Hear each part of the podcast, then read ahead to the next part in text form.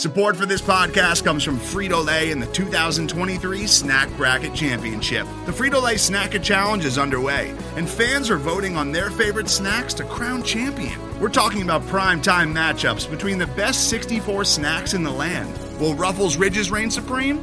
Can Doritos defend their dynasty? Or will Smart Food use their smarts for a surprise upset? Only you can decide. Get in on all the action for a chance to win up to $1,000 or a year's worth of snacks. Let your snacks be heard. Just go to fritolaysnacket.sbnation.com to vote and enter for a chance to win. No purchase necessary. Sweepstakes ends April 3rd, 2023. Void where prohibited. Year's worth of snacks awarded in the form of 52 coupons, each good for one bag of chips. See official rules at fritolaysnacket.sbnation.com. Fellow Falcoholics, what is up? Welcome to episode 190 of the Falcoholic Live. I am your host, Kevin Knight, joined by some wonderful guests this evening. First of all, we have with us Dave Choate at the Falcoholic himself. Dave, how are we doing tonight? Doing great. Terrific. And joining us right on time, Aaron Freeman at Falc Fans. Aaron, how you doing? Doing great, Kevin. Yes, this, that was really perfect timing. I was like mid intro right when you swooped in, so that was that was perfect. So great job on your part there. It's what I do. It's what I do. All right, guys. Well, we're gonna be breaking down uh, actual stuff, you know, here in mid May, which is that's not always a given uh, in in the NFL. So we've got obviously the schedule release to talk about. Uh, some interesting tidbits from rookie minicamp. The Falcons made a trade. There was a signing, so we've actually got things to talk about for once. Uh, it, and just savor this moment, okay? Because it's going to be like water in the desert after this uh, to get content. So, you know, we're just going to take advantage while we can. Starting off with the trade for wide receiver Bryan Edwards. Uh, other than the signing uh, or the drafting of Drake London, may be the most impactful uh, addition to the wide receiver corps. Uh, Aaron, I'll, I'll, get your take on this first because I haven't heard it. I'm sure you talked about it on your show, but I, have, I haven't heard it yet. Um, what do you think about the addition of Bryan Edwards? I mean, I think it's a good trade for the Falcons. I think it makes a ton of sense for the team to kick the tires on Bryan Edwards and see if he can be, um, you know, their number two wide receiver. you know, he's they're getting him on a rookie contract. These are the types of trades that the Falcons can realistically make. Uh, getting some guys that maybe other teams are not as sold on. Uh, you know, you have Bryan Edwards uh, with the Raiders, Josh McDaniels coming in with a different system, maybe wanting guys that maybe a little bit more quicker and separating. You know, he's he's that Patriot school, so he's all about Hunter Renfrow, uh, than necessarily some of these bigger body guys like Bryan Edwards. Um, so I, I think it makes sense from that perspective for the Falcons, sort of seeing like, can this guy be a legitimate number two with some potential there?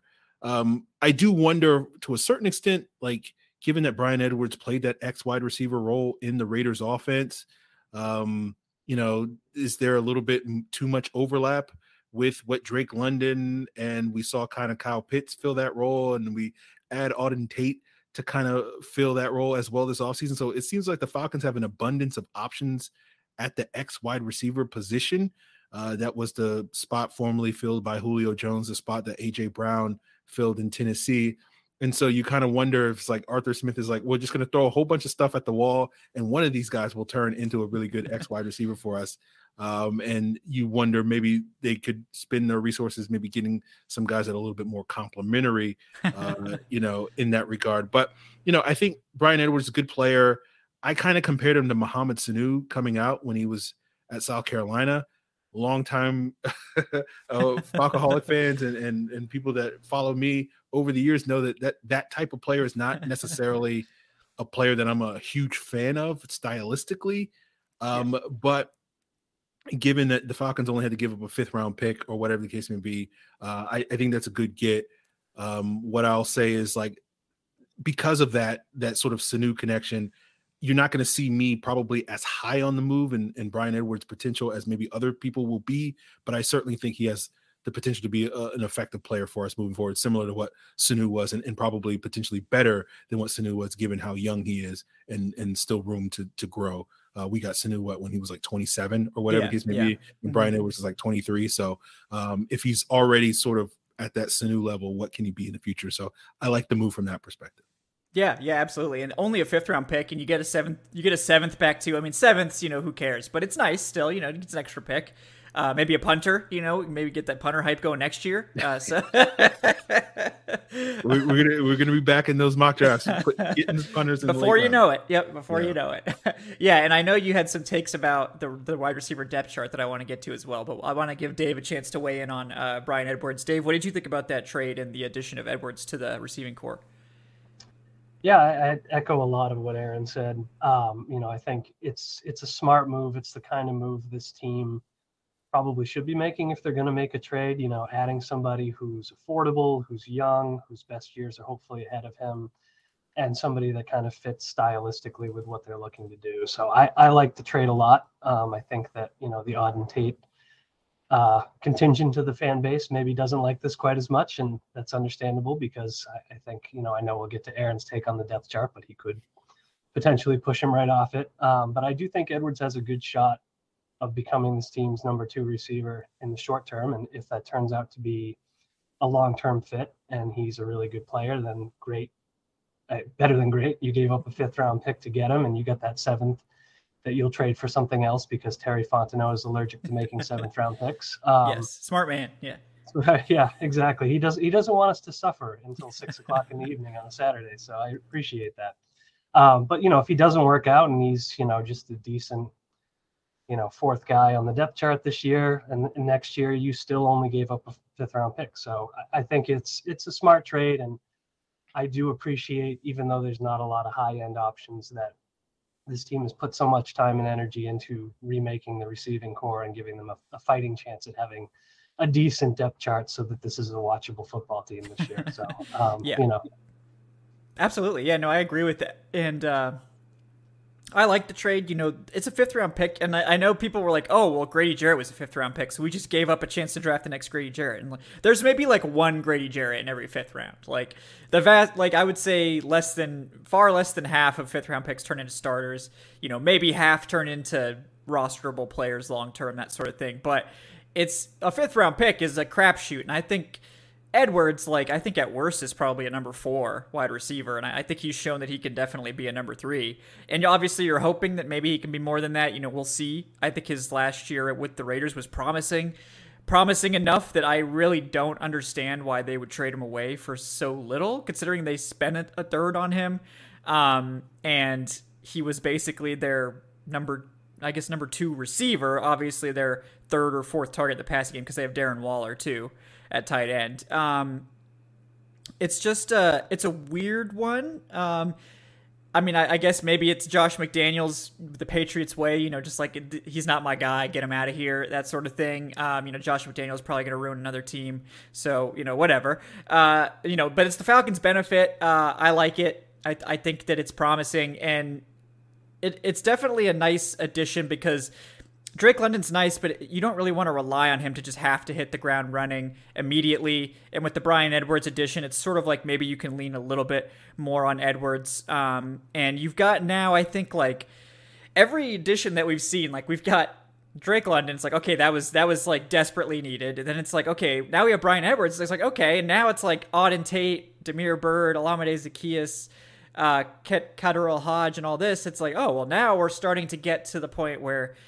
you know, some of these guys might not even make the roster. And who, who before it was like, oh, well, KhaDarel Hodge is like our number three wide receiver. So uh, it's it, we've come a long way. I still don't think they're like a top ten receiving group. You know, maybe in a few years if like Bryan Edwards really pans out and Drake London's as good as obviously you hope he is drafting him in the top 10 then maybe we we look at this group in a couple years and we're like oh yeah this is actually really good but um, for only a fifth round pick a guy that's going to be on a cheap rookie contract for the next two seasons i love it um, and that does bring, open up a good opportunity to talk about the re- receiving depth chart real quick because I did think you had an interesting take, Aaron, in saying that you didn't think Auden Tate's roster spot was maybe safe, um, thinking that the team might prioritize Damiere Byrd, So I'm happy to be in the presence of another Damiere Byrd truther. Um, so I mean, well, I like Byrd. I don't know why people think he's like terrible or something. So yeah, like you know, and I guess now I've, I've outed myself as a, a Damiere Byrd fan, even though like, I'm, like he's fine. Like he's a perfectly. Yeah, yeah. Fine, wide. Like I'm not going to sit here and pound the table like this. Damiere Byrd is a special player, or like, elite just, player. Yeah, I, I mean, you know, it, it was controversial uh, you know, with me sort of giving my sort of preliminary projection on what I think the depth chart is probably going to be going into training camp. Obviously, we're going to see some competition and and certainly things are going to change. But ultimately, the conclusion I reach, and and this is why uh, I'll continue to be branded as the special teams matters, guys, is I, I think special teams does way more to decide roster battles than I think your average fan realizes. And and ultimately the issue when you look at this wide receiver, like we know Drake London's going to be their number one guy. He's not going to play on special teams. Yep. Um, and Bryan Edwards, Auden Tate, and, and then Geronimo Allison. And this was kind of what prompted it uh, for me to come out and say that because you know people got really you know hyped on oh we added Geronimo Allison on Monday after rookie minicamp, and I just kind of like all three of those guys, Bryan Edwards, Auden Tate, and Geronimo Allison, didn't really play special teams. That was part of the reason why Auden Tate didn't barely played in Cincinnati yeah. because like if he doesn't play special teams, there's no reason to activate him on game days because you have AJ Green and Tee Higgins and Ja'Marr Chase and like what is he doing uh, right. for your team? And, and Bryan Edwards obviously had an opportunity to play it with the Raiders, and so he didn't necessarily have to play on special teams. Um, and Geronimo Allison was a, a, decent sort of slot receiver for the Packers uh, and didn't necessarily have to play on special teams. And ultimately, what people don't realize with and, and Kevin, you've talked about this on on here, where like Arthur Smith loves his two tight end sets, right? Like mm-hmm. the, the Falcons, you know, I'm, I'm, sure you know off the top of your head, like the Falcons were either like one or two in terms of second, I believe, in 12. Yeah. In terms of like how often they use 12 personnel, the two tight end sets, and how often they didn't use 11 personnel, which is three wide receiver sets. So in reality, you know, assuming everybody's healthy, Arthur Smith only needs three wide receivers in his offense. And we saw that play out last year. Yeah. Um, you know, where it's basically the only guys that played, particularly after Ridley left, were Russell Gage, Tajae Sharpe, and Olamide Zaccheaus. Christian Blake, I think, played like 50 snaps, and he was yeah. the fourth wide receiver last year. Um, and so like figuring out who those three guys are going to be, I think we can comfortably say Drake London will be one of them. I think we all kind of think Bryan Edwards will be somewhere in it, whether he's two yeah. or three, yeah, ultimately yeah. doesn't really matter. And then the question is going to be who's that third guy. Um, and I think as I kind of talked about before, where it's like, sure, London, you know, a trio of London, Edwards, and and Tate all bring a lot of size, but like I think you've already got Pitts and another tight end. Like, how much size is like necessary? Yeah, like you you kind of need somebody that can, you know, the, the the one knocks on all those guys whether you think it's fair or not, is can they separate, right? Like, and so you kind of need a guy that can do the separation, can do the, all the sort of quick in and out stuff. And to me, that's going to either be Damiere Byrd or Olamide Zaccheaus. And so the reason why I had Byrd sort of ahead of Zaccheaus in that mix, it could you, you could flip a coin and, and take. Yeah, I think they're yeah, both yeah. bringing similar skill sets. But to me, what was notable about Damiere Byrd was that the Falcons – guaranteed a portion of his contract, like roughly like 400k of his salary is guaranteed this year. Um, so it, it doesn't make it impossible to cut him, but it makes it where it doesn't really benefit them to cut him. They yeah. guaranteed zero dollars on Auden Tate's contract. They guaranteed zero dollars on KhaDarel Hodge's contract.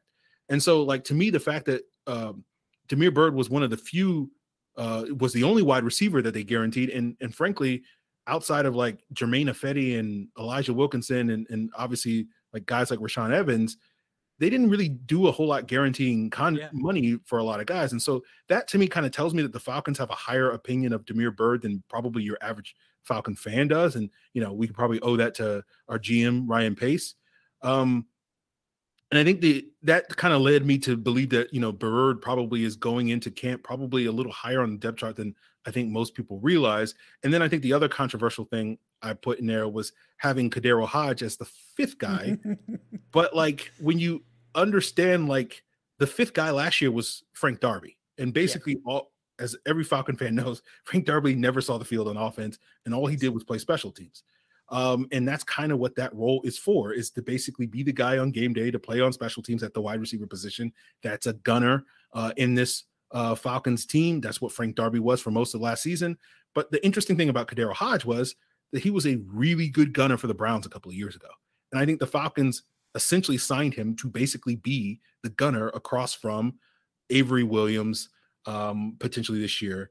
You know, Olamide Zaccheaus could also have that role. That's what he started out the season as the gunner. It was him and Cordarrelle Patterson as the two gunners on the punt coverage team last year before injuries, you know, prompted the Falcons to need him more on offense. And obviously Patterson needed was needed more on offense. And so it became Frank Darby. It became, I think, Kendall Sheffield. And then, you know, Avery Williams kind of reemerged at the end of the season and made a couple of plays there. But, you know, I just look at it and I, I think special teams is going to wind up deciding some of these roster battles. And yeah. because Auden Tate has zero guaranteed money, has very little to no experience playing special teams, I do think this Bryan Edwards move is basically an indication that you know the Falcons are looking in another direction to fill those top spots on the depth chart. So that's a long-winded way to explain my crazy mm-hmm. five-man wide receiver. Ridiculous take. You know, I think he can still make the team. I, I certainly think yeah. the Falcons will probably try to keep six wide receivers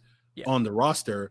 But that sixth guy, presumably Auden Tate, maybe Geronimo Allison, maybe one of these undrafted free agents or whatever the case may be, is probably like we saw Frank Darby be early in the season, not going to be active on game days because he's not really contributing a whole lot uh, in, in that regard. So that's kind of my thoughts on it. Yeah, I agree. I think like I think what I like about how they've assembled the wide receiver group, and we're gonna get Dave's thoughts here in just a second. Dave, don't you know? I don't want Dave to, to fall asleep over there, but uh, um, I do think like they they've brought in guys to fill certain roles, and I think they they have some options to match up. Like if we're playing a team, say their number one corners out, and the rest of their secondaries all you know five eleven or shorter. It's like okay, well maybe we are gonna play this like statuesque uh, like receiving corps now, and just you know Mariota or Ridder's just gonna throw the ball seven feet off the ground, and it's like okay, they can't do anything about that, um, and that's fine. Uh, that's not gonna work against every secondary, but for some that might work. Um, but I think a lot of people don't realize like the fifth and sixth wide receiver spots, if they're going to be active, they have to play special teams. And the fourth receiver honestly has to play special teams too. So, you know, that the guy that's active of the fifth and sixth receivers, whether you think, you know, maybe Auden Tate is the fifth receiver, quote unquote, in terms of like receiving talent. And like if they had to like if somebody gets hurt at the top, he's probably more likely to take over a receiving role but the guy that's going to be active is the guy that's going to be playing on special teams more. And you know, Tate hasn't really done it. Maybe he can. You know, the the lack of long speed would seem seem to hurt him there a little bit as a gunner, as as a special teams player. But um, I do I do think they've assembled. You know, I think Byrd really brings the element of speed that they lost when Calvin Ridley was suspended. I know a lot of people are like, "Oh, the Falcons need to add a speedster. They need to add a speedster." Guys, Damiere Byrd is the speedster. He ran like a four two seven. Okay, this is this guy is fast. Okay, he's fast. Like they have a speed guy. They have Kyle Pitts. Okay, remember remember him? He's also really fast. Like they don't need another speed guy. They have some speed guys. You know, Zaccheaus sort of can operate there as well. And then they have some some size guys, Auden Tate, Drake London, and Bryan Edwards, and they can sort of mix and match. But you know, I you sort of feel like Bryan Edwards will sometimes play directly across from London sometimes maybe they'll if they do go to three receivers maybe they move london into the slot. And then in those situations maybe you could see you know Bryan edwards and auden tate playing at the same time alongside drake london. But like i don't know how many snaps they're going to play of that. I do think that if there's a if there's an injury to like edwards or drake london that auden tate would be like the backup for those two players in terms of the role. Um, so i do think like auden tate is probably probably a favorite to make the roster. I mean, I, I, do I do still believe that, but I don't disagree that like if both Bryan Edwards and Drake are healthy, that Auden Tate could be a game day inactive, and I don't think people should be shocked by that because KhaDarel Hodge might be the sixth receiver on the depth chart in terms of receiving, but he's going to play more special teams, so he's the one they need active on game days. Um, because they want probably two backup Z guys too. Like they probably want Byrd and Zaccheaus as the sort of flanker guys uh, if they want speed, and then they've got Edwards and London as sort of the X guys, and maybe you could play two of those guys at the same time. People are going to rotate all that stuff, but um, you know, I think people need to look at it the whole picture, not just who's the best receiver, because those bottom of the depth chart guys have to play teams. Um, and Dave, uh, finally, we will get your thoughts on the wide receiver depth chart. What do you think about that whole situation? I took a little nap there, but yeah, sorry about that. Yeah, got some Elden Ring in. Yeah. no, no, I, you know, I, I agree. I think it, it's it's counterintuitive. I think only because people got a little bit hyped up for Tate when he was like the most exciting thing that had happened to this wide receiver depth chart. Like, oh, it's yeah. a big guy with some potential. Um, but now they've added another big guy with more potential. Um, And I think it's it's probably fair to say, yeah, maybe he hangs on because I think they like him. But I think if you shake it out, it makes perfect sense that you would, you know, keep Lamade around because he offers value in, in several different ways. I think Byrd is a virtual lock, and, and I think Hodge is a virtual lock for his special teams value. You know, Marquise Williams isn't going out there and saying, "Well, whatever you give me, it's, it's fine." yeah, you know, yeah. nor should he. Um, so it it really just depends on how many guys you're carrying, but um, I do think that you know there's always that potential that that Tate does not in fact make the roster at the end of the day, and that that some of the guys that we were looking at as oh you know maybe he sneaks on as the fifth or sixth receiver back when we had eight guys and you know um, most of them had their limbs you know versus now it's uh yeah it just makes sense to say you know if they do do go one through five that's that's the group you're looking at is sort of um, london edwards byrd lamade and hodge. So yeah I think that makes sense. And like I think people are getting a little too hyped about Geronimo Allison also. Like this was a guy they did not even bring in as like a futures guy or like a cheap sign. This was like you need to come to rookie minicamp to prove that we uh, need to give you a roster. And then he earned a spot. But like, you know, maybe practice squad. Like maybe. that's the thing yeah, too. Yeah, like, I think so. You'll, yeah, yeah. you'll want some redundancy and, and like they are not allergic to veteran guys on the practice squad. Yeah. I think they showed yeah, that yeah. a year ago. So mm-hmm. Yeah, I think that would be perfect. I think that'd be great for him. Um, Yeah, and the other, I- yeah, go ahead. Yeah, yeah. I was going to say the one thing that before you, I would pump the brakes on the Geronimo Allison hype is he he played on the Lions last year, and you know I think you know I'm sure there are Falcon fans that might disagree with this, but I think the Lions had a worse wide receiver corps than the Falcons did last year, and he couldn't get on the field. So like again, Geronimo Allison is a perfectly solid NFL player, but I think if you're expecting him to you know come in here and, and tear it up this summer, maybe he does. You know who knows? Maybe but that'd be great. But I, I I I wouldn't get too hyped on a guy that could barely crack the lineup on a worse wide receiver corps a year ago, cracking the lineup on a getting bit getting there. Like we're, we're getting maybe approaching average. Maybe Yeah, yeah, we're- approaching average. We're now. getting yeah. there. So Yeah. yeah, you know, I think we're probably in a better spot today than the Lions were a year ago. Yeah. So it And maybe the Falcons necessarily bode well for Yeah, him. yeah. We'll see. We'll see. We'll see. Um, yeah, I agree with all that. Um, explain why Tim Boyle was so good then. Explain why Tim Boyle was so good. Tim Boyle to God. Okay, like put some respect on that man's name. Man, guys. Am- Amon-Ra St. Brown did some great things. He He, he, will never he get did. enough credit for carrying that Lions passing game all year. long. Literally, my dynasty team made it to the championship with Amon St. Brown. Like that dude I just turned liked it him on. a lot, and I drafted him in a couple leagues last year. But yeah, that is you know that, that you got to put that in context. It was a heroic effort for sure. Yes, that was that that man. He he deserves it. It's sort of like Kyle Pitts last year on the Falcons receiving corps. It was like Kyle Pitts getting triple teamed every play, and it's sort of what Amon had to go through. But um, yeah, I I like I definitely like the direction we're heading at wide receiver compared to uh, how it how it was for much of the offseason. It's it's it's a lot more rosy now. Um, yeah, before we get to Nick Kwiatkoski, who is the other addition uh, this weekend, uh, guys, just want to remind you to like and subscribe. Really appreciate that. Thanks to everyone for tuning in. Corey Carter, Kieran, Robert Kelly, Dwight, everybody. Uh, appreciate you guys hanging out with us tonight. Uh, like I said, like and subscribe. Uh, if you guys got any burning questions, feel free to throw those uh, in the chat. We'll try to get some if we can. If you absolutely have to have your question answered, you can follow the tip link in the show description. Uh, I believe it's streamlabs.com slash Falcoholic or Falcoholic Live or something like that. It, it'll pop up on screen. It's also in the show description. Um, and yeah, we really appreciate that, guys. Thank you. So, Nick Kwiatkoski comes in, veteran linebacker, sort of opens the Pandora's box once again of what's going to happen with Deion Jones. Dave, your thoughts on this situation? I got to start by saying somebody responded to me when they signed him with, "Isn't that the guy from Monsters Inc?" And it ruined everything Nick for me. Wazowski.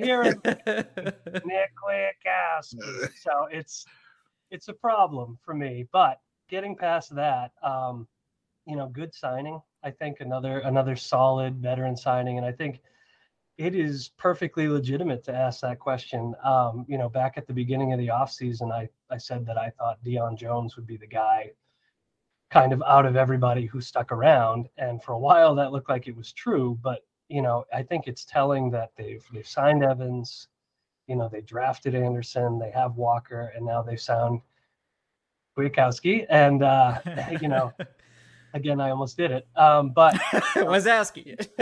you don't do all those things, you know, unless you're anticipating potentially moving beyond Jones, which to me, you know, Arthur Smith not really bringing him up ever when he's yeah, he goes out of his way not to. Yeah, yeah, yeah. He's he does. He's like Dorian Etheridge. There's nobody else I'm forgetting really, you know. And so you look at all those factors, and you have to think they're at least trying to move him and giving themselves options because um, Kwiatkoski, Walker, and Evans can all start. I think you know not all of them are going to be great players, but um, certainly you give yourself three credible starters, and you don't have to rush Andersen. And to me, when you put all the pieces of the puzzle together, it does look like they're trying to move Jones, and we ought to know in a couple of weeks. So.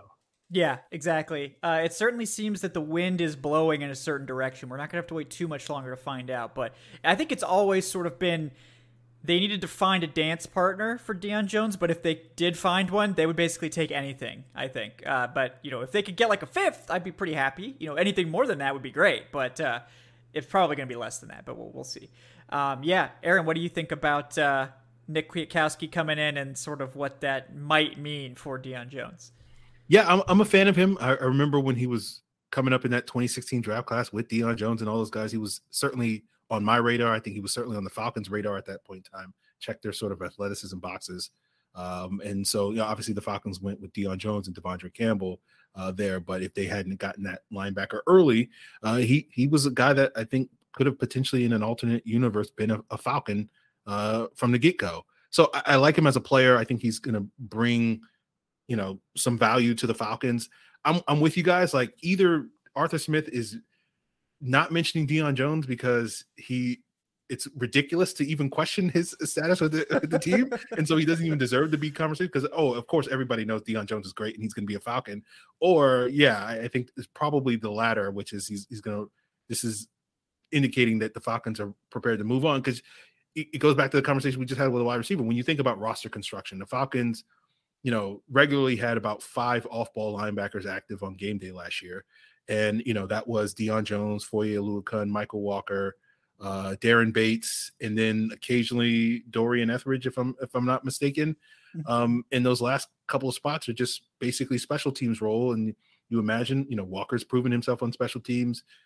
Troy Andersen, you expect him to play a lot of special teams this year. And Kwiatkoski, to his credit, has spent considerable time playing special teams with the Bears and with the Raiders last year. So he can give you valuable contributions there. But if you're looking for a fifth linebacker just to play special teams, like yeah. you feel like between Dorian Etheridge, between Nate Landman, the you know, the undrafted free agent, you, you kind of have those bases covered. So why are you bringing in Kwiatkoski just to be a depth piece? So it, you know, as you guys have said, reading between the lines, you're just kind of like someone's on the way out. One of these top four guys, you know, and it's like I don't think it's gonna be Rashaan Evans. I don't think it's gonna be Troy Andersen, and I don't see any reason why it would be Michael Walker. So it's like, hmm, who's the guy that's Ooh, left? You know, yeah. and so you just kind of, it does seem to indicate that Deion Jones is on the way out. I've been skeptical this entire time, or at least, you know, since March 21st, when whenever Deion Jones got that roster bonus, yeah, that the yeah. Falcons would be able to move on from him because I've been under the impression that the Falcons have been quietly shopping Deion Jones since March of last year, yeah. and they haven't gotten any takers on him, and that's why he hasn't been traded. If they would have gotten, you know, takers on him, but you do sort of wonder, and and so that kind of makes me a little skeptical still that they're going to ultimately move on from him come June first. But like at the same time, you're, seeing all these context clues that are, are telling you that somebody's going to get moved on from, or the Falcons are just, re- or Ryan Pace just basically really was able to break into um, Terry's office and be like, "You got to get my guy. Like. I'm I'm quitting tomorrow if you don't get my guy." And you know Terry can't do nothing without Ryan Pace calling the shots in, in free agency. So yeah. you know he had to he had to acquiesce to get Kwiatkoski. But at the same time, this was something I talked about on Locked On Falcons the other day, which is like Kwiatkoski had options. You know, the Raiders, he was going to visit the Raiders. I think it was a, a visit an undisclosed third team, but the Falcons were the second team he visited, and they offered, you know, they had to offer him something. We don't know, I don't know the, the details of the contract yet, but I imagine they offered him a path to starting.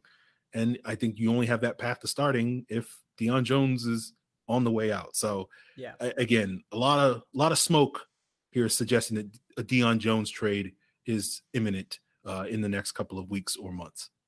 Yeah, I agree with you. I thought they would, if they were going to move Deion, it was probably going to happen, you know, the first week of the year before his roster bonus kicked in. But, um, you know, it seems like they couldn't make it work. The fact that the Falcons are going to have to absorb that roster bonus maybe makes the trade a little bit easier to swallow for the other team.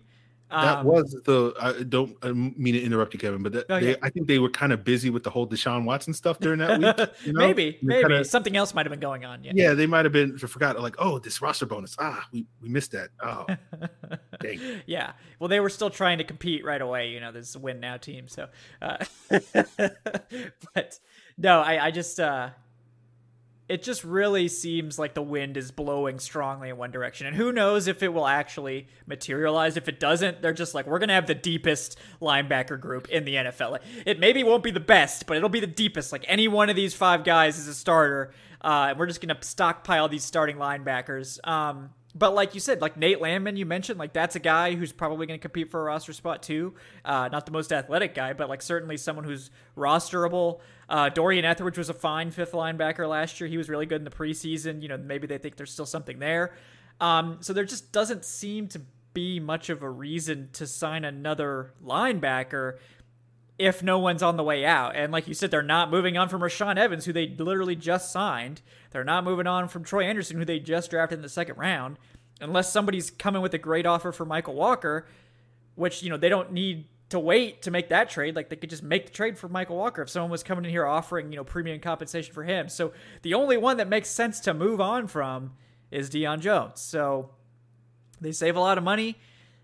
It seems to make sense. Uh, we'll see if it actually occurs. You know, there's there's certainly teams out there that could use a linebacker. I know the Jets have been floated a lot. Some people mentioned the Cowboys too. Um, but now that the Falcons have to eat that roster bonus, the team trading for Deion is it's not going to be as expensive. So that might be the key to getting it done. Is that it's you know whatever three million dollars cheaper, whatever it was, um, for the team trading for him now after June first. So uh, that seems to be the tea leaves. We'll see if it actually happens. We got a couple more weeks to wait till we find out, but uh, that'd be a lot of money coming the Falcons' way if they're if they're able to get it done. Um, you know, who knows if they'll actually uh, spend it or if they'll just keep it and roll it over to next year. But uh, it is something to consider. Um, yeah, guys. Uh, before we move on any further, uh, Dave, was there anything else you wanted to add there? Sorry, I think I think we got Dave's take, but yeah, Yeah, no, yeah, you, go you, for it. you did. I'd say the only the only thing I'd add here is I, I think it's pretty telling at this point. Like we're learning a little bit about this team's preferences, like the number of Senior Bowl players they're taking tells you you should probably pay attention to who's on the Senior Bowl rosters. And I think another thing Yeah. is, you know, if that Deion Jones trade gets made, I think the fact that Arthur Smith kind of refused to talk about him for three months straight is probably a good indicator and something we should watch in the future. If all of a sudden he's not mentioning somebody's name in a in a position group, we should probably keep an eye on that.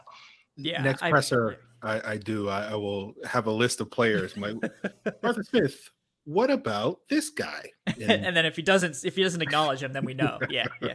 That's that's his um, tell. That's his tell. yeah. How do you Yeah. feel about uh, the seventh cornerback on this list? Yeah. No, he's like, no, I'm not cutting that guy. I just don't know who that is. Yeah. you ask Terry about that. He's the one that signed that guy. Yeah. oh, it's actually Ryan Pace.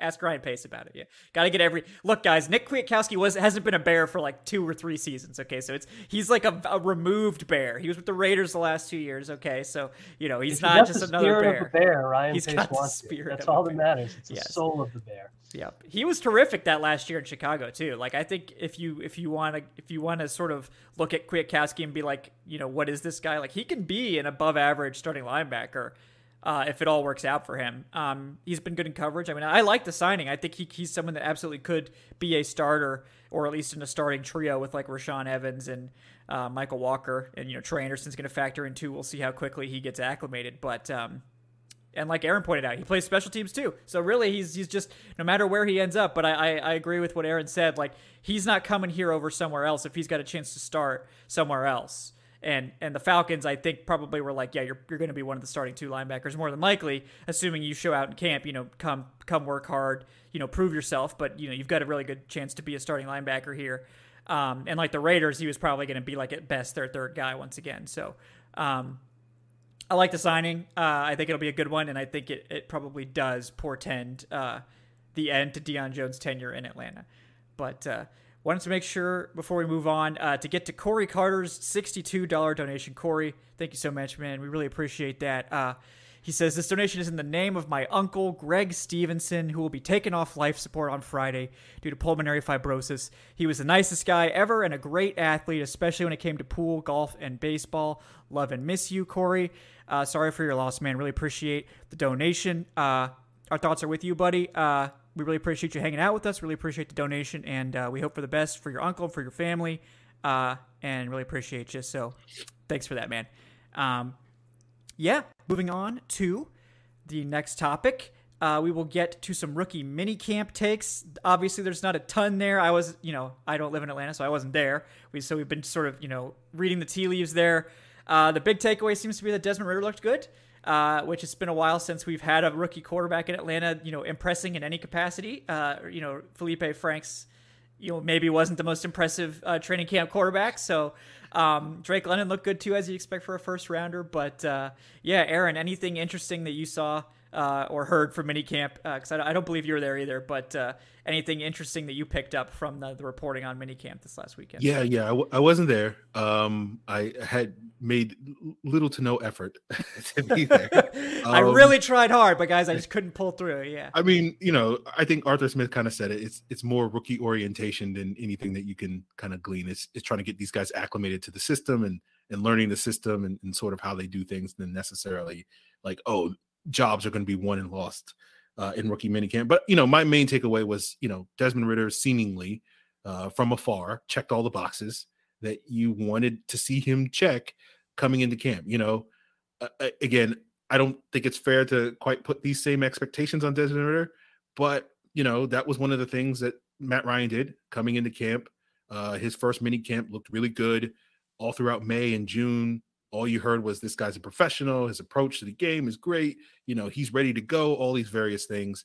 You're seeing the same things about Desmond Ridder when we're talking about, you know, what overlaps in terms of his abilities, his skill set with Matt Ryan, it's really got kind of character, leadership, work ethic, all those sort of intangible qualities that you look for in a franchise quarterback. So it's good to hear him sort of deliver on that sort of promise. So if if you're a Falcon fan and uh, I'm you know I'm I'm the negative Nancy, I'm the pessimist of, of, of Falcons Twitter and whatnot. But you know if you want to buy into Desmond Ridder, sort of having those Matt Ryan esque intangibles to turn around this franchise and, and all these various things, then you know he did all the things that you wanted to see him do and, and hear him do in in this rookie mini camp to to buy into that narrative. Whether you know, I think you should have those hopes going into this season going into the summer. You know, it's a different conversation, but I think he checked all the boxes that you wanted to see and checked, and so that's a step in the right direction. Uh, and who knows, six months from now, we could be you know looking at Desmond Ridder as the you know the, the week one starter and leading this team into a playoff race. Uh, yeah, that's improbable as that, that seems to me saying today. It's certainly a possibility. Yeah, I think I think there is a path for Desmond Ridder to be the Week One starter. I think it's a very narrow path, beset with treachery at all sides, and you know it's it's winding through the mountains, and it's very difficult. You know, um, sort of like God of War. If anybody's played that game, you know you got to sort of navigate this very. There's a lot of enemies. You know, there's a lot of boss fights involved, but um, you know the the path is possible. He could navigate it. And this was the first step, and I think he did a good job at the first step. You know, this is the first step on his path. Um, but the fact that he's able to come in, take command, look sharp early on, it's rookie minicamp, guys. Like, you know, it's it is what it is. But that's still impressive, and it's the right way to start if you're hoping for Ridder to have sort of a miraculous high end rookie season, or even just be a high end rookie backup to Marcus Mariota, because it's not always that you see these rookies hit the ground running in minicamp. It's not always that you see them hit the ground running at all in their rookie season. Um, and I think that it's good to see Ridder do a good job. Uh, Dave, did you have any uh, takeaways from minicamp, including what we've been talking about with Ridder or anybody else? Uh, I loved hearing that Caleb Huntley is still alive. He's still he's still working. My guy Caleb Huntley, who I thought was going to make the roster last year. Um, yep. Yep that's a big take for me. But otherwise, yeah, it, it is all about Ridder um, because you know I sort of argued in the run up to the draft and and post Matt Ryan trade that like nailing the quarterback position is a very big deal. And if you found your guy in the third round, you look like a genius. And if not, well, we're dipping into the first round well probably next year. And if not, somebody might be out of a job in 2024. So it, it's it's kind of a big deal if Ridder is a hit. And so just seeing that he's coming in with confidence and looking good early, as as meaningless as it might be, is is good news. So that's my takeaway. Yeah, I agree. And it's like I I want Ridder to be good. You know, I was sort of pounding the Ridder drum all off season. You know, I was also pounding the Malik Willis drum. So I had my bases covered in terms of quarterbacks they might have drafted. But, um, you know, like I acknowledge that I was pounding the drum for those two. So I was ba- like, look, Bailey 50 Zappe. 50 chance. Yeah, I wasn't really pounding the Bailey Zappe drum. So I would have I would have missed if that were the case. But, um, you know, I wasn't really pounding the Sam Howell or Matt Corral drum. It seems like the Panthers fans have really taken off on the Matt Corral uh, hype train like absurdly far. They're like, no, no, we shouldn't even consider Bryce Young next year because Matt Corral's a better prospect. So you know, shout out to Panthers fans for. They, it's been so long since I've seen a good quarterback. You know, it's like it's like water in the desert. You know, it's like oh, Matt Corral, he's the first guy we've seen that has any sort of promise in forever. So you know, let's just uh, he's definitely the next franchise guy. But uh, all that notwithstanding, you know, I do like what we've seen from Desmond Ridder so far. I think he's the type of guy that probably has a better chance than a lot of rookies to hit the ground running because he did play in a pro style offense. He's used to running through those progressions. He's someone that's known for his work ethic. He's spent a lot of time with Jordan Palmer, the, the quarterback guru, I think each of the last three off seasons, um, sort of getting his, his feet wet with NFL stuff. Um, so I think of uh, his rookie season could potentially be better. The thing with Ridder is he just needs to clean up his accuracy. He needs to get acclimated to the system. He needs to get on the same page with these Falcons receivers, and it, it's sort of on him and the coaching staff to see how quickly that can happen. We really don't know how quickly that'll be. I really doubt it'll be week one. I mean, I think that's pretty tough to ask. Like, it's not like he's beating at a total schmo. Like, it, it's it's Mariota's not a bad quarterback. He's very experienced. He's played in this offense before. Um, Mariota's a fine quarterback. His sort of issue is that he's just not been able to stay healthy and hasn't necessarily had the ceiling that you would want from a guy who's picked number two overall, obviously. But um, it's not a pushover. This isn't like they brought in a patsy for for uh, for Ridder to just beat up on in training camp. But I think Ridder has a very you know good mindset for it, a very aggressive like I'm going to be the starting quarterback. And honestly, like the NFL is brutal. You have to be, have that mindset if you want to have a chance. Like you have to go into it like I'm the best quarterback that ever played the game. I'm the best there is. I'm going to beat a veteran. I don't care. Like you probably still won't, and you're probably none of those things. But if you don't believe it, then there's absolutely no chance you ever could do it. So like you, if you don't believe in yourself, like it's never gonna happen. So I applaud Ridder's uh, tenacity there, and um, he's used to having to play in dif- difficult situations. You know, at, he did redshirt his first year at Cincinnati, but he took over uh, immediately after that, and and you know I think he was like the the A- AAC Rookie of the Year, and then he you know was the Conference Player of the Year the next two years. So this is a guy that is capable of quickly assuming that leadership role, but um, you know, pump the brakes a little bit is all I'm saying. Like, let's not base it on rookie minicamp. If he's like in the preseason out playing Marcus Mariota and getting reps with the ones, then I think it's like okay, we need to really discuss if this guy's going to be the week one starter. But um, we can still discuss it. I'm just saying, you know, let's let's just relax. Like it's it's rookie minicamp. That's all. So Well, we, we're not thankfully Panthers fans about this, but the the other thing here is that I'm getting a lot of questions like, who's to say that Mariota can't be a long term high end starter? And I'm like, guys, come on, man, we can't do this. yeah, Like, I mean, it's one of those things. You, it's one of those things. Like if it happens, just let it happen and enjoy being so shocked by it. Like Cordarrelle Patterson last year. Like enjoy the surprise. You know, enjoy being happy that something went really well. Don't just like speak it into existence like, "Oh yeah, Mariota's going to be the next franchise quarterback." in Atlanta. Like, no, that's not reasonable to say. Like, maybe it will happen. I hope it does, you know, like that would be great. You know, he's he's not he's not like an old quarterback or anything. If he does happen to just take off and have a career renaissance and all this, like the Falcons could easily have him for a decade. So it's like that could that could be great. But the most likely scenario is Mariota's fine, but he's not someone you're going to want to tie yourself to long term. Um, and we'll just have to see what happens with Ridder. Um, but other than that, you know, other takeaways, I think that you know Drake London was impressive. Obviously, um, I did like to hear the Caleb Huntley hype uh, because I, I think you know I, I still don't know if he's got a clear path to the roster. He's going to have to beat Qadree Ollison. uh, who he didn't beat last year, but um, he certainly seems to be that sort of fit and maybe another favorite for the practice squad because they didn't really bring in anybody else. Like it's basically Patterson, Damien Williams, uh, Tyler Allgeier, Qadree Ollison, and Caleb Huntley, and like that's pretty much it. Like they didn't really bring in any other competition, so it's like Caleb Huntley's just walking into a practice squad spot if they go with four uh, running back again. So you know we'll see, we'll see there, but. Uh, it was rookie mini camp. It's exciting to see these guys on the field. It's nice to have some more pictures in the uh, the the editor, you know, to draw from. You know, I appreciate that. Uh, so that's underrated aspect of these on field activities. You can only put the Falcons helmet in there yeah, so many times exactly. Yeah, so it just that helps a lot. It gets get actual pictures of some of these guys and, and Falcons colors of, of some sort. Um, so appreciate that for sure. Um, yeah, guys. Any other anything else on rookie minicamp before we uh, change gears here? Nothing here. All right, we're good to go. All right. Well, again, guys, appreciate everyone for tuning in tonight. Uh, like I said, like and subscribe. If you have any burning questions, you can donate at the link there at streamlabs.com slash falcoholic. Also, check out our Patreon page, patreon.com slash falcoholic live.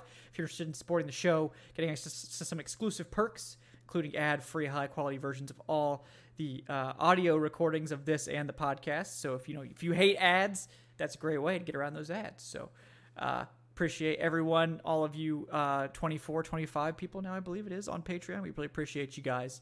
Uh, and uh, we'll have Q&A info coming out soon. There's going to be another Q&A session here uh, imminently. So keep an eye out for that, guys. Um, yeah, let's let's move on to some schedule release talk. Uh, that's what everyone showed up for tonight, right? Is to talk about you know this Falcon schedule where they're definitely gonna win a lot of games. Am I right? Am I right, everyone? Um, yeah, I mean, it's a brutal schedule. It's really tough. Let's be honest here. I mean, we knew the teams they were playing were tough. I do think there's there's uh you know to start the season it's pretty rough.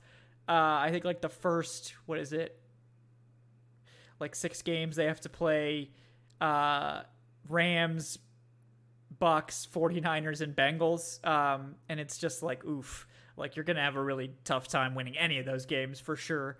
Um, you know, they do open against the Saints, which I think is pretty fun.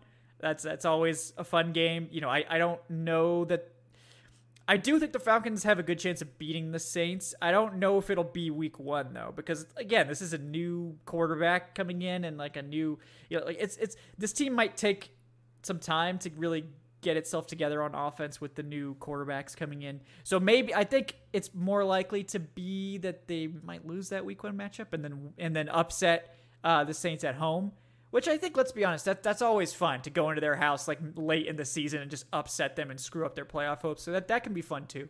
Obviously, I wouldn't be opposed to the sweep either, so we should leave the door open on that. But um, I think late in the season, it, it, it opens up a little bit. You know, the Cardinals, I know a lot of people are afraid of them, but they always suck uh, and late the season. Like they completely fall off a cliff after midseason. So that that one might be a game that's easier than some people expect. Uh, but yeah, what uh, what were some some interesting anything interesting on the schedule? Um, Dave, I'll go to you first. Any interesting stretches? Any games that you're looking forward to on this uh, schedule? Just starting the the season with the Saints is terrifying, but great. Um, you know, just winning that game. Um, the rest just get to one to know. Yeah, it's kind of gravy, you know. Yeah. Like at that point, um, given my expectations for the year, but really that first seven game stretch is is everything, right? If they come out of that, even even three and four, um, just showing that they can be a competitive football team, that they're beating some good teams, you'll have some hope for later in the year. And um, if they get absolutely creamed um, and they're, you know, two and five or worse, by the time we make it through that seven game stretch, well, we're just kind of watching to see what Drake London and Kyle Pitts do and when we get Desmond Ridder. So um, I, I, think to me that's that's the big stretch of the season right there is just seeing what this team is made of early on and whether they are better than we think they are or not. And I think probably not, but um, it would be nice to be surprised. And hopefully, at the very least, they can start things off right instead of getting annihilated by Philadelphia. They can beat New Orleans, and then you know the next few games as they're getting rolled over potentially by the Rams and the Bengals and so forth. We can be like, but they beat the Saints. So that was pretty great, you know? Like, yeah, yeah. I mean, like, it'll be I want to get Aaron's take too, but like there there are there's a chance like if they if they upset the Saints, like they could possibly beat the Seahawks and the Browns. It's like maybe they could get to a winning record, you know, um, early on. You know, especially if Deshaun Watson's suspended. Um, you know, maybe there's a path for them to get to like three and one, and it would be like the biggest mirage. It would be like the Panthers last year, just this huge, this huge mirage, like of like, oh, the Falcons maybe are good, and then they're gonna get like creamed over the next like three games, and it'll be like three and four. But um, I do think there's a chance that something like that could happen, and that's like the rosiest possible interpretation of things. But uh, Aaron, what do you think about uh, that that opening schedule and any anything else that you want to touch on there? Yeah, look, you know, there, there's a non-zero chance that the Falcons can, you know, get off to a good start this year and start like three and one or three and four or whatever the case may be. It's it's not impossible. Uh, you know, I wouldn't at this point in time unless we can see really a strong um, showing for this team in the preseason. Uh, and you know, Arthur Smith has already promised us that we'll actually get to see these guys in the preseason. So there's hope. Man, that joke. Oh man, that joke is that. Man, I love that bit, but I guess he wants to end that bit. So um, so like you know, I, am excited about that. I, look, I, you know, I kind of went into this even before we drafted Desmond Ridder, being like, okay, we're going to draft a quarterback at some point. Marcus Mariota is going to start the season. He'll play like six ish games or whatever, start six to eight games, and the team will stink. and, and, then turn the keys to that young quarterback, and we'll have an opportunity to see what he can do. Hopefully, uh, you know, once he's get acclimated to the season. And I think the schedule maker is basically, I don't know, we're like reading my mind, and I think they constructed basically the perfect schedule for that to happen um, with that tough seven game stretch. And then you get kind of soft, relatively soft opponents starting in week eight with Carolina. You know, the Chargers not going to be soft or anything like that, but you know, Chargers going to Charger. So you never yeah, know. Yeah, they could. Uh, yep. you, get, you get the Panthers on Thursday night. You get the Bears. You get Washington. You get Pittsburgh. And like when you look at their schedule, when you look at the opponents, like probably the five most winnable games are the two against Carolina, uh, Chicago, Pittsburgh and probably Seattle, but then Washington will probably be the the sixth most winnable game on their schedule. And and they got like five of those six games in that stretch from week eight to week 13. And it just seems perfect. They're like, okay, we'll throw Marcus Mariota to the Wolves. He'll get torn apart by the Wolves. The Wolves will get full. And then, you know, we'll let Desmond Ridder go out there when the Wolves are a little bit moving a little bit slower because they're now got full bellies because Aaron Donald absolutely obliterated. You know, poor Marcus Mariota. Yeah. you know, poor Jalen. Mayfield. But yeah, like, well, yeah, yeah. Um, you know, like, and so I, I think the schedule sets up really well for like if you want to, you know, kick the tires on Desmond Ridder mid-season against some relatively soft opponents where you you expect the Falcons to be much more competitive against those teams than you're probably expecting them to be against teams like the Rams and the Bucks the schedule kind of sets up perfectly for that. And that gives us enough that we, okay, we win a couple of those games. You know, maybe that puts us out of the conversation for the top two picks or whatever to get a quarterback. And you're just kind of like, hey, you know, Desmond Ridder did some good things. We'll settle for Will Anderson or Jalen Carter eh, eh, with a, a top five, top six pick or whatever the case may be. And we'll just keep this thing moving along. And so I like the schedule from that perspective. Again, that's not the rosiest perspective on the future of the Falcons. Uh, hey, they're gonna they're gonna be bad this year. Um, but like I, I, think there's a positive outcome potentially to that, and so that's what stood out to me with the schedule. Yeah, I agree. I think, like we said, like if they upset the Saints week one, it's like oh well, they they possibly could get to a winning record, you know, because the Seahawks are starting Drew Lock, so you know that's a team that's very much in transition.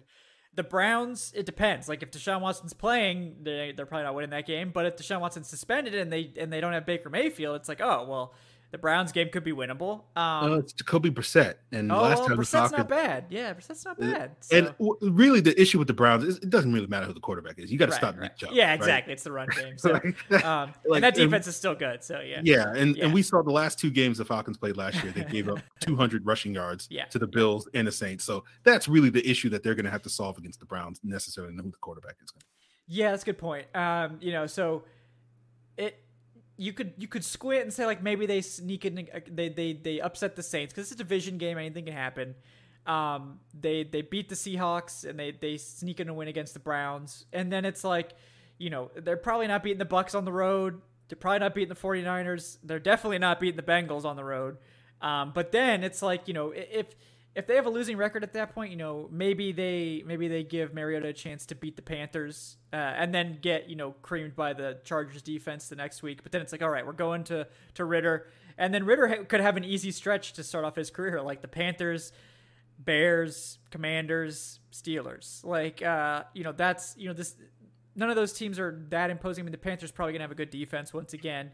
Commanders probably gonna have a good defense once. Same with the Bears. Like, those aren't necessarily easy defenses, but, um, yeah, I, I I guess that would probably be the time I would be eyeing as well. Like maybe no, maybe early November, mid November, get Ridder in there for you know eight games or so. Um, because I think they have to at some point. Like if Ridder doesn't start at all this year, you know, Mariota better be a Pro Bowler, and this team is competing for the playoffs if Ridder's not starting any games. Um, and I just, you know, as fun as that would be, and completely unpredictable off the wall. I mean, it would basically be like a Bengals turnaround, uh, which, despite it happening last year, does not happen very often, folks. that you go from worst to like second in the entire NFL.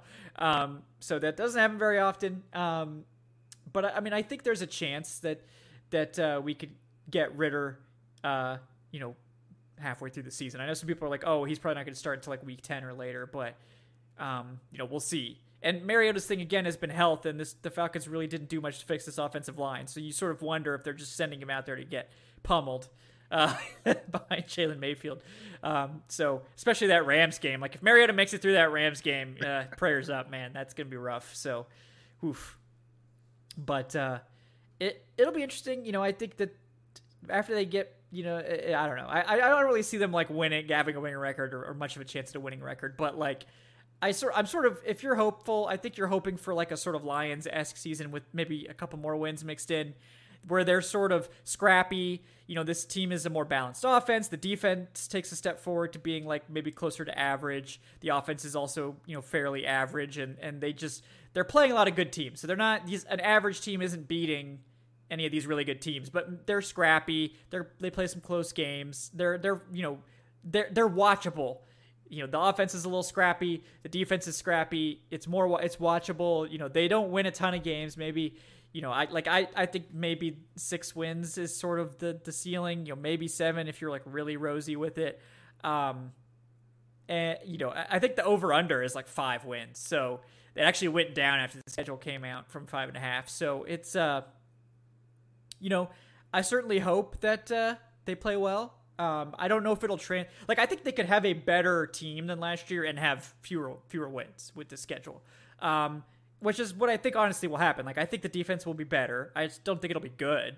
I think the offense will be better. I don't think it'll be well. I don't know if the offense will be better. That that's probably rich. I think the rushing attack will be better. I don't know that the passing attack will be better. Maybe about the same. But um, I think that they'll be a better overall team, but probably win fewer games if that makes any sense. But uh, you know, before we get out of here, obviously I got to get your guys way too early. Let's piss everyone off. Win win loss predictions. Uh, so Aaron, I'll go to you first. What you know, first glance, obviously haven't had training camp, preseason, anything. First glance, what what are you thinking in terms of a, a really, really way too early win loss prediction? Yeah, you know, I, I'm looking at it like last year they were very competitive in games against teams with bad quarterbacks, right? Yes. Tim Boyle, Truthers Unite, and whatnot. That's a good quarterback, yeah. you know, but like I, I think I'm not sure, and it gets back to kind of what you, you're saying, Kevin. Like my hope is that we see them more competitive against some of these better teams, but I just honestly don't really expect them to beat the teams that have competent to good quarterback play. Uh, you know, my expectations for this team, I think they'll be better on red zone defense. I think they'll be better in terms of generating explosive plays. I don't know if they're going to be like so much better that it's going to completely change how this team plays and how they match up with some of these teams. As I said before, like when you're facing teams like the Browns, like you got to stop the run. If you can't stop the run, it's the same thing with the Saints, the same thing with the Cardinals. And I think that was a big weakness of this team. And I don't know if they've gotten significantly better in that arena. Um, so I, you know, all that to sit here and say, I'm been kind of in the, you know, depending on the, my mood when I wake up, like pessimism, three wins, optimistic, five wins.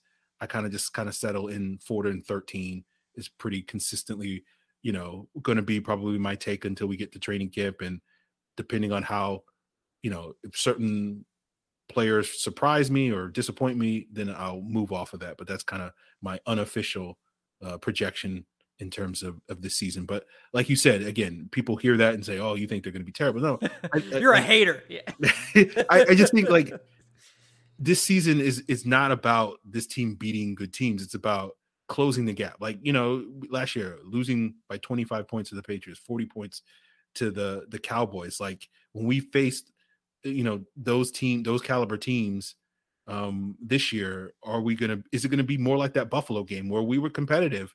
and you know didn't we have a, a lead in the third quarter at, yeah. a certain point mm-hmm. um that's kind of what you want to see not necessarily that the falcons are actually winning these games it's just like can you make the strides to be competitive for two or three quarters and so that we're all not checked out you know by the time we get to like 2:30 in any the afternoon on Sundays and we're like okay you know what am I seven beers deep like uh, what you know what uh, what do I have to do to to to make this last hour and a half go by reasonably well. So that's kind of the hope for me. And, and, as you said, Kevin, I think they can be a better football team this year if it doesn't necessarily mean that they win more games. Yeah, yeah, and I think that's a very you know reasonable take on on that as well. Uh, Dave, where where is where are you landing right now with your way too early uh, win loss projection? Fifteen and two. Hell um, yeah! let's go for it um, I'm I'm probably around like six and eleven. Um, I think that you know to echo what you guys said, I, I think this is going to be a better football team this year overall. I think we're still going to see some discouraging things because I think they are going to match up poorly against some very good teams, and they're certainly going to lose. I expect quite a few games, but um, I think that the arrow is pointed in the right direction. I think there's especially if Ridder ends up working out, right? Um, this is a team that that has more talent, has a coaching staff that has hopefully figured some things out in year two, and and so what we're going to see during the season, um, if we're watching closely and we don't fall asleep during that Jets eight o'clock preseason game and never wake up, um, is going to be really encouraging for 2023 when they have the cash to spend in that that third year to build on what they've started here. So you know, I could see as many as eight wins if literally everything breaks right. Um, but I think we'll probably be in that five to six range. And honestly, as long as they look much better than they did a year ago against some good teams on the schedule, and we start to see some progress from the defense in particular and at the quarterback position, um, I'll be perfectly okay with it because, you know, we've seen losing seasons for four years running now where this team didn't seem to have much of a plan and didn't seem to be going much of anywhere. So the sense that, you know, there's some kind of momentum and this might be an indicator of more positive things to come is a big deal for me.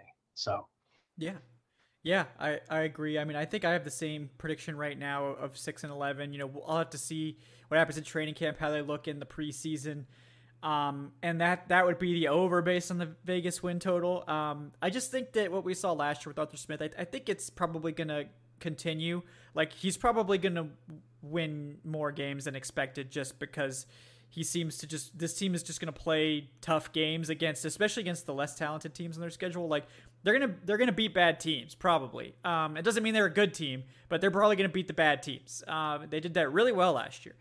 Um, and I think that they might be better equipped to do that. I, I think that they're probably also going to struggle against the good teams, especially the really good teams. They just don't have the firepower. They don't have the infrastructure in place to keep pace with these really good teams like the Rams, like the Bucs, like the Bengals. Like they don't have the offensive firepower to outpace those defenses, and they don't really have the defense to put the clamps on really good offensive lines. Um, you know, we'll see if the Bengals turns into that this year. The Bucs probably will be again. You know, they obviously have to replace some pieces there, but um, you know, I I think again, like I think it'll be a better team. I don't know that that will translate into more wins. I think they're probably going to lose more games. But if you're if you're hoping for a better draft pick, that would work out great. Like if it was a Lions season where they were sort of actually like the most fun like three win team you've ever seen they were scrappy in all these games. They're playing close. You know, they just always they just can't seem to win a lot, but they they're fun and and they end up with like the number two pick or something like that would be an okay outcome if they were to lose three games. I just don't want this to be like a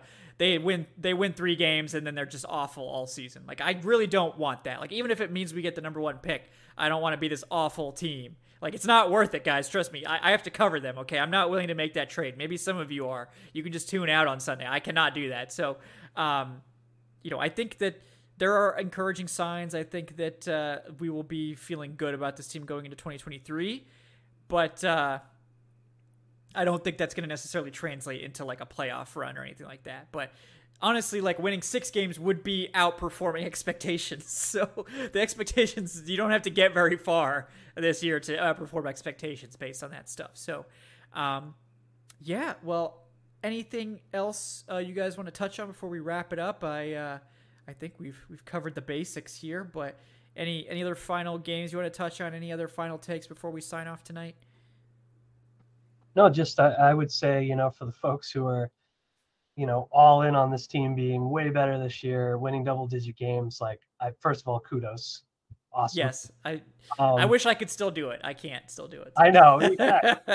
if you know, I, we we've gone like I feel like I've flipped. Like for years, people were like you're way too optimistic, and now it's the other way around. But you know, like if this thing goes south win wise, like I, I think it's just so important to keep an eye on that progress and see where this team ends up because like that's that's what's going to make it worth watching this year. Even if they do surprise and win a bunch of games, like they they have a hard ceiling this year, I think, with their talent level. Um, but that might not be the case as soon as next year. So like let's let's enjoy the ride and, and hope for good things. Yeah. Yeah. If if you're thinking that they're making like a winning record, it's probably because either Mariota or Ridder hits the ground running and is like this revelation at quarterback. Um, that's that's the only path I can see is that you know Ridder it probably more likely to be Ridder. like Ridder just has like like he's just hits the ground running. He's a good rookie he's a good rookie quarterback. He's like everything you ever wanted to see. Uh you know sort of a Russell Wilson versus Mike Flynn situation where he just sort of like quickly surpasses him and and is just all gravy from there. But um as fun as that would be for me who is very much team Ridder, uh, I don't think that's very likely to happen, but I will leave the door open for that as a possibility. Um, so, yeah, Aaron, anything else you want to add before we sign off? Yeah, like I, will kind of piggyback on, on that point you just made. Like to me, that their path to way outperforming my expectations, and I think a lot of people's expectations, is they get good quarterback play, whether you think that's Mariota or Ridder based, and Kyle Pitts and Drake London are just great, and Bryan Edwards is much better than you know Mohamed Sanu esque as I, I put earlier in this episode, and they're just basically a team. And, and Cordarrelle Patterson does his thing, and and Tyler Allgeier um, is you know James Robinson 2.0 or Najee Harris 2.0 or something like that. Again, I think all those outcomes are possible. I don't think they're likely, especially if, once you need to get all of those things to happen in order for this uh, team to really be cooking. Because like yeah, it's, it's just going to be tough for them, um, given their inability to probably keep pace with some of these higher powered offenses that they're going to face this year. Um, but I, I think that that is the path, right? Where these these all these new faces on offense just come in and hit the ground running, and you know Arthur Smith and his play calling and, and all these various things are just so much better going into this year than they were last year. Um, and and that's your path to this team being more than just a scrappy, you know, team with a losing record. That's a team that le- legitimately, when we get into December, is a team in the playoff chase. So it's possible.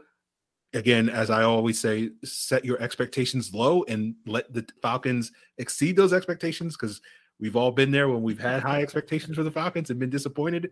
And I don't know about the rest of you guys, but I'm just like I'm, I'm tired of being disappointed by the Falcons. So I will let them exceed my expectations as opposed to setting myself up for another massive disappointment, as is the case. So that's my recommendation for everybody out there. But I, I think there is a path for them to be successful, but you just need some of these boxes to get checked, all of them to get checked. And if they they can do that, I think they can be a very very scrappy uh, football team this year. Yeah, yeah, and I think the offensive line is the other piece of that too. If, like if they could add like a legitimate left guard veteran signing, I think I'd feel a lot better. But uh, so far, they have refused to do that. So then it's like we're probably like praying that Jalen Mayfield somehow works his way into being like an average starter. Um, and I just that would be such like, like it's like oh just being an average starter that's not so bad. But when you're like the worst left guard in the NFL to get to average start, like that's a big jump. Um, we've talked about on this show, he probably has a better chance than like an average player of reaching that for all the things we talked about, right? Like position switch, change sides, thrown to the fire, all that stuff. But like it, it's it's still a big ask. Um, you know, I I, I think between Dalman and Hennessy, it'll be okay at center, but I think left guard is the one that's really concerning. So um, if they don't add a veteran, you know, uh, we're just gonna have to pray for Jalen Mayfield um, to be something better, drastically better than what he was last year. Otherwise, it doesn't matter how good I think the offensive players are. If that is just once again a, a turnstile at left guard, then it's it's they're gonna have a bad time out there. So, but yeah, guys. Uh, really appreciate everyone coming in and dropping your record prediction as, as well. Those of you predicting 10 plus wins. Um, you know, you guys are uh, you guys are awesome. So good for you. Uh, yeah, that's Jeff's kiss. So I really hope you're right. You know, I do. Uh, I think that would be really fun for the Falcons to end up being that great team because it probably means they hit on Ridder uh, and that the offensive line came together and everything that we ever hoped for is coming to fruition. So you know, I, I would certainly be open to that uh, happening. I just generally like like Aaron said, uh, we're used to getting our hopes and dreams, you know, trodden on uh, pretty much on the regular. So, you know, that would be a great outcome, but not something that I'm necessarily expected. But uh, we really appreciate you guys. Um, yes, I did see the fake tweet about uh, Deebo getting traded for Asante Samuel Jr. I did see that, but uh, yeah, that was not true. Uh, so, you know, that should the fact that the trade compensation was just a straight up trade for like a really good corner on a rookie contract for a really overpaid linebacker should probably and the fact that it was announced before June 1st should have been a dead giveaway more than anything else because uh, they literally can't do a post June 1st trade until after June 1st. That's sort of the way it goes. So, um, but you know, prayers up for everyone that fell for it. So, um, yeah, guys, really appreciate everyone for tuning in. Like I said, like it, subscribe. Uh, please check out the uh, the Patreon page, patreon.com slash Falcoholic Live. Those of you that are listening to the podcast or are interested in checking out our podcast, it's the Falcoholic Podcast, available on all your favorite podcast platforms. Um, yeah, before we take off, want to thank our co-hosts tonight. First of all, we have with us Aaron Freeman. He's at Falc Fans, host of the Locked On Falcons podcast. Aaron, anything you'd like to plug before we, t- we take off tonight? You know, when people are done watching this episode on YouTube, head on over to Locked On Falcons and, and watch the episode there that I dropped tonight talking about Arthur Smith and the idea of tanking and, and whatnot. And have Thor Nystrom, uh, guest here on Falcoholic Live in the past, coming on talk a little bit about Drake London. So check that out tomorrow on Locked On Falcons. Be doing my Arnold Ebiketie scouting report, so people can look forward to my breakdown of his game Thursday night on YouTube, Friday morning on your preferred podcast platform, and of course, Locked On Falcons is you know coming at you five days a week, pretty much till training camp there may be a lull in june. So if you're if you're needing falcon content when things really start to die down in the next couple of weeks or whatever the case may be locked on falcons is going to be there for you. This man this man producing five episodes a week in june i you know just doing the Lord's work over there. So that's when it gets really hard. During the season, not so bad. You know, during draft season, not so bad. June is where it really starts to hurt. So. Well, Kevin, I might lean on you to come yeah, in and, yeah. and, help me out. Do some heavy lifting some because I'll be done with takes by that point. It'll be yeah, takes are exhausted at a certain point. So yeah, thanks for coming on here. Appreciate you. Um, also with us tonight, the Falcoholic himself, Dave Choate at the Falcoholic. Dave, anything you'd like to plug? No, just um, you know, stick with us through May and June. We will find plenty to talk about despite everything. Um, kicking off the Falcons trivia series again, which either you're like great or you're like who cares? And either way thanks. How Hopefully dare you publish this? Yeah.